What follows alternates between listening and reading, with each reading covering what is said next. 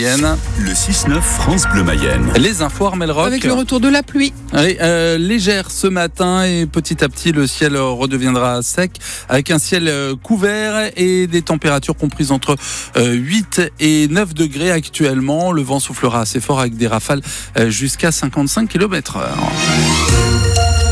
L'association Laval Virtual épinglée par la Chambre régionale des comptes. Laval Virtual est chargée de promouvoir et faciliter l'accès aux réalités virtuelles et augmentées. Elle organise des événements dont le plus grand est le salon.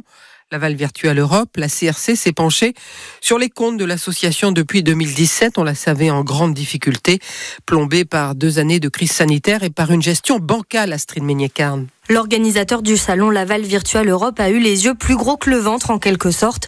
Il s'est d'abord embourbé dans son activité commerciale. L'association proposait des services de formation jusqu'en 2022, activité qu'elle a vendue l'an dernier pour se concentrer sur le salon. Autre problème pour la Chambre régionale des comptes, la compétitivité de Laval Virtual. S'il est toujours une référence dans le milieu de la réalité virtuelle, il va lui falloir une stratégie forte pour le rester.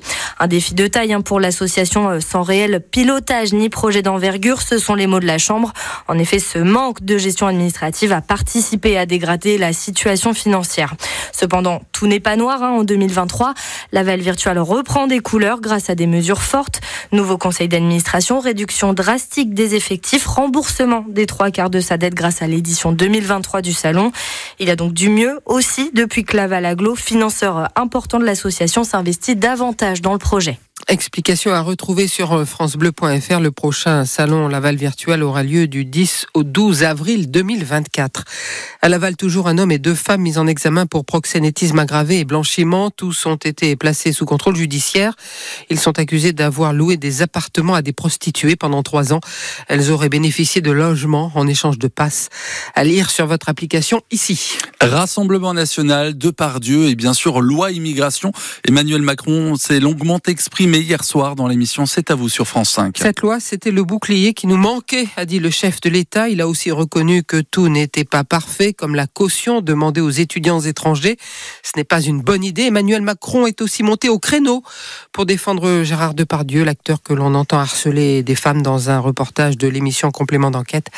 Question pour le président de lui retirer sa Légion d'honneur comme l'avait envisagé sa ministre de la Culture.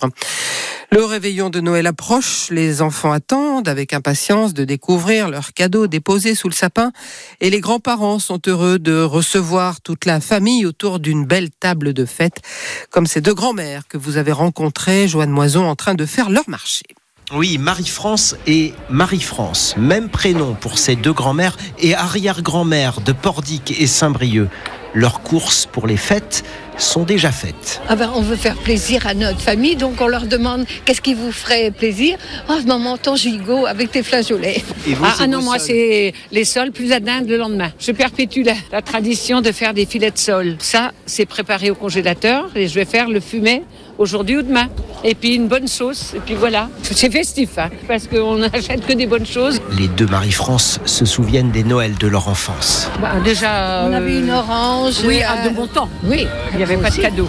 Ah non, du tout.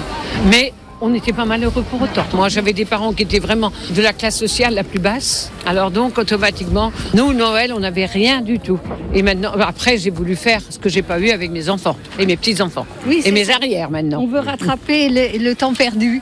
Ce qu'on a manqué, on veut le donner par... Ah oui.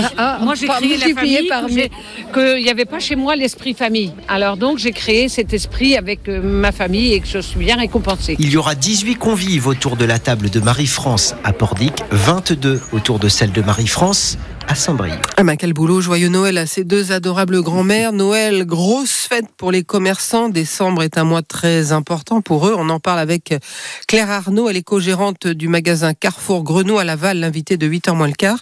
Ensuite, on voudrait entendre des propriétaires de chiens et de chats, friandises, croquettes ou peluches. Avez-vous prévu un cadeau pour votre animal de compagnie?